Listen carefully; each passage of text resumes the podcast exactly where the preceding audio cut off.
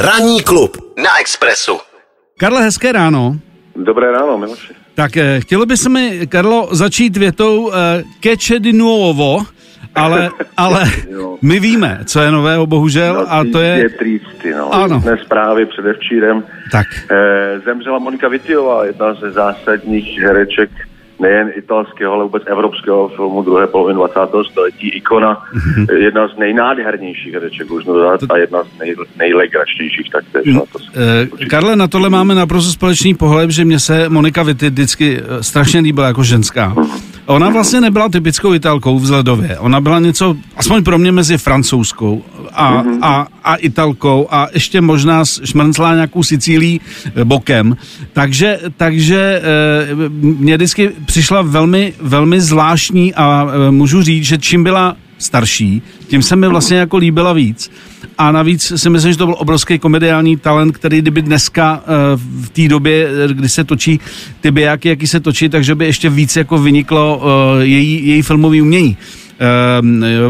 Jako ona odešla v požehnaném věku. Co by si ještě k ní chtěl jakoby říct, co se týče filmu?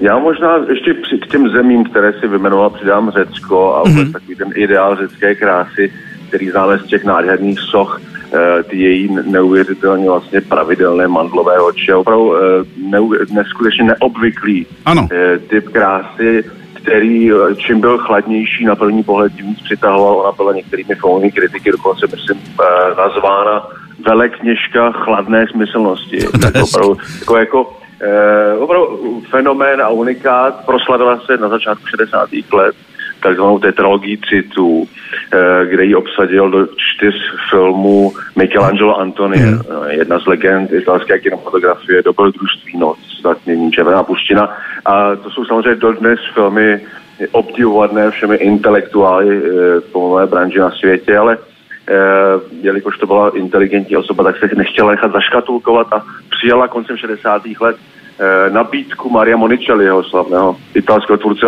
na druhou stranu komedií Mhm. a proslavila se jinou ikonickou rolí Čuka z pistolí No pozor. která vlastně nějakým způsobem uh, poukázala na to, že vlastně ten ikonický jich, který my oba dva máme tak rádi na v Itálii, může být nejen uh, nějakým způsobem strašidelný a, a tragický, ale i komický. A myslím, že ona to uměla postihnout skvěle.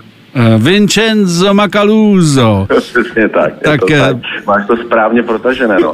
A já ještě nemůžu nezmínit můj asi nejoblíbenější film s ní, který se jmenuje Drama žárlivosti eh, z roku 1970 jiného fantastického tvůrce Ettore Scoli, eh, kde si zahrála po boku Marcella Mastroianniho a Giancarla Gianniniho. Je to takový eh, právě jako tragikomický mm, trou, milostný trojuhelník.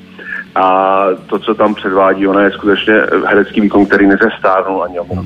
Já jsem se tady ráno uh, vychloubal, že jsem ji jednou úplně náhodně potkal v Římě na Pia- eh, Piazza de Popolo a tam uh, musím říct, že i když už byla jakoby v byl výraz požehnaném věku, ale už byla starší, tak vypadala furt neskutečně a prostě nesla se s takovou grácí, že každý chlap, který tam seděl v kavárně, se za ní mohl jít.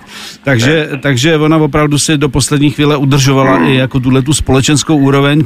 E, Myslím, že díky potom Alzheimerových chorobě už nevy, e, nevycházela na, ve, na veřejnost a vlastně uzavřela se, uzavřela se už, už ve svém soukromí.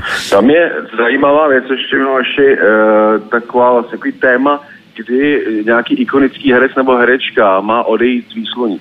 No, to je vlastně téma, které se diskutuje. Můžeme zmínit jiné velké italské herečky, Sofii Lorenovou, Claudii Canialou, které každá se s tím zhostila nějak jinak. Sofie Lorenová, když ji vlastně dnes vidíte, tak někdy to vypadá až komicky, hmm. způsob, jaký vlastně má všechny ty různé plastické operace a tak dále. Klaudia Kardinálová naopak nic a nevypadá to nějak lichotivě. Teď jsem trošku příkrý, ale hmm. samozřejmě furt to jsou ikony krásy a člověk si tady ty věci, které má z filmu zažité, nechce nějak pokazit. A, ale pak na druhé straně máte lidi jako Gene Hackman mm-hmm. nebo Jack Nicholson, kteří se před lety vlastně rozhodli, Jasně. že to zapalí a odejdou z výsluní ze všech těch světel uh, a tak dále. A, a vlastně lidi tak jako dumají, kde jsou a jak stárnou a myslím si, že to je jako s velkou grácí udělaný krok, který vlastně musí být velice těžký pro tyto věci. To si myslím, že určitě pro lidi, co jsou zvyklí být a speciálně ona je ikonou hmm. Itálie, protože ministr kultury řekl, že odešla velká Italka, krom toho, že odešla velká umělkyně. Já bych závěrem ještě zmínil, že se mi vždycky líbil její hlas. Ona má nějaký jako hrubší hmm. hlas, takový ne obhroublej, ale hrubší. Takže závěrem jenom pustíme kousek ukázky z jednoho filmu. Karle, díky moc. No a, a říkám, požehnaný věk a úžasná kariéra, takže Monika Vitti. Monika Vitti. Arrivederci. Arrivederci, arrivederci. Quando penso che le stesse cose le avrei dette ad Anna, chissà quante volte. Io vorrei essere lucida. Vorrei avere le idee veramente chiare. Ranní klub na Expressu.